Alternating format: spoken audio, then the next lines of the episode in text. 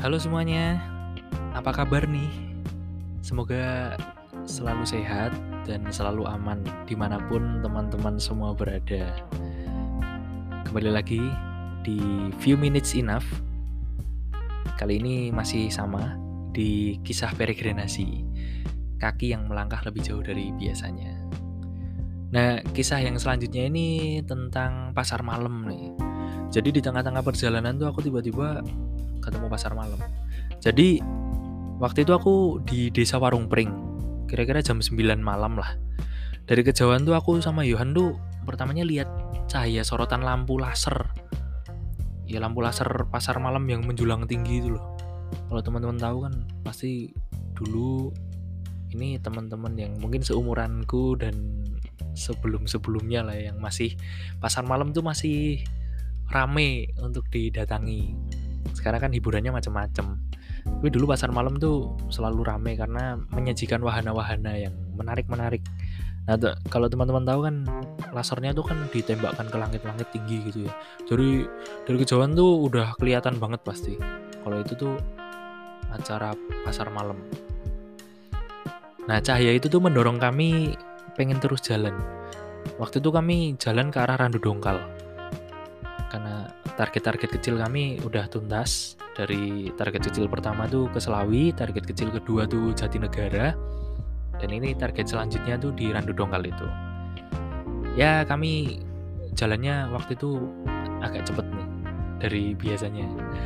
Jadi karena ada pasar malamnya itu kami sebenarnya penasaran dasar kami berjalan cepet tuh karena penasaran ini tuh persis kisahnya kayak uh, kisahnya para majus dari timur itu loh. Yang waktu itu melihat bintang timur bahwa di situ ada Yesus yang sedang lahir. Nah kami itu sama. Walaupun kami jumlahnya cuma berdua nggak bertiga. Kalau para majus kan bertiga. Nah ini hampir sama lah. Kami penasaran kira-kira ada apa ya di situ.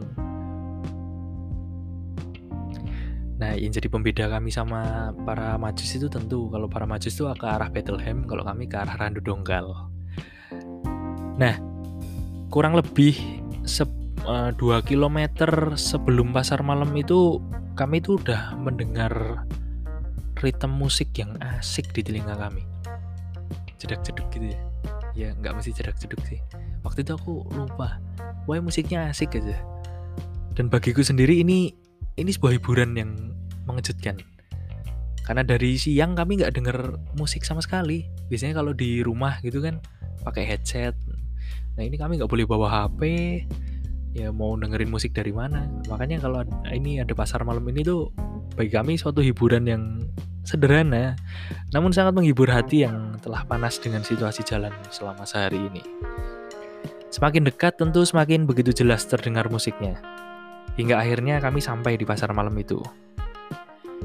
Nah, waktu sampai di pasar malam itu, satu perasaan yang muncul dari dalam hatiku adalah perasaan miris, ironis. Ya, ironis sekali ketika membandingkan penampilan mereka yang datang ke pasar malam itu dengan begitu keren atau bahasa anak sekarang tuh ya kece.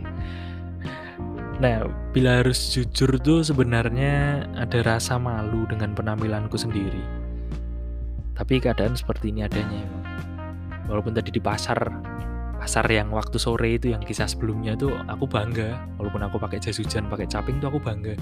Tapi ketika aku melihat teman-teman yang datang di pasar malam pakai baju yang bagus wangi itu tuh aku merasa miris gitu loh.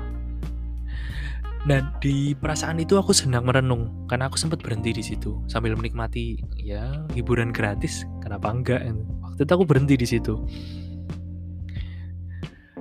Dan aku sejenak merenung dan lagu yang ada di pasar malam itu kan keras ya karena soundnya itu banyak. Aku denger dengerin lagi dan dari seberang jalan itu di pasar malam itu aku menangkap lirik yang menarik dan menyentuh hatiku. Ini bukan soal lagu romance ya tapi lagunya lagu dangdut ya kalau nggak salah waktu itu. Liriknya tuh gini. Ada ada bagian yang dinyanyikan tuh aku waktu itu masih ingat aku ini orang sengsara. Terus bla bla bla bla bla terus lanjut lagi berkawan dengan derita. Terus bla bla bla bla bla terus bermandikan air mata. Nah ini tiga tiga rangkaian lirik ini bagiku sangat menyentuh banget sih. Ya kurang lebih lagunya kayak gitu dan aku tersadar waktu itu kenapa menarik. Karena ini pas banget sama keadaanku saat ini loh. Dan ini yang yang memang dicari dari perjalanan ini tuh kisah kayak gitu. Kisah aku yang penuh cerita derita. Kisah yang merasakan sengsara. Tapi untungnya aku nggak sampai bercucuran air mata. Mungkin nanti di kisah-kisah selanjutnya mungkin aku ada nggak ya cerita aku nangis? Nanti kita lihat aja deh. Nah aku tuh ngerasa di situ tuh aku apa ya sama kayak Yesus Kristus yang mengosongkan diri ketika datang ke dunia mengambil rupa hamba dan sudi membaur bersama manusia.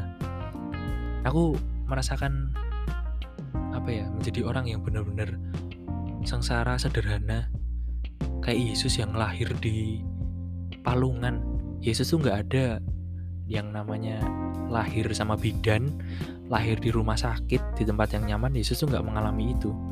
Tapi Yesus tuh lahir di palungan di kandang domba coba. Nah itu ini persis sih. Aku merasa wah iya ya perjalananku ternyata memang mau menyerupai Yesus Kristus walaupun pasti nggak serupa. Tapi setidaknya mengambil bagian dari kisah Yesus Kristus yang menjadi seorang hamba, menjadi manusia yang mau turun ke dunia dan hidup secara sederhana dan rendah hati. Nah, habis aku merenung kayak gitu, aku melanjutkan perjalanan kembali dengan motivasi yang lebih semangat lagi tentunya. Meski dalam keadaan yang begitu kotor, aku waktu itu udah mulai kotor karena di Jatinegara tuh banyak truk-truk lewat jadi badanku tuh penuh debu gitu ya namun demikian yang Tuhan inginkan. Aku sadar sih ini yang memang dicari dari perjalanan ini. Entah orang akan menatapku seperti apa karena aku sedang dalam proses pertobatan demi membentuk diri yang lebih berkenan di hadapan Tuhan. Waktu itu aku akhirnya berjalan lagi dengan apa ya motivasi satu kata dalam bahasa Jawa luweh.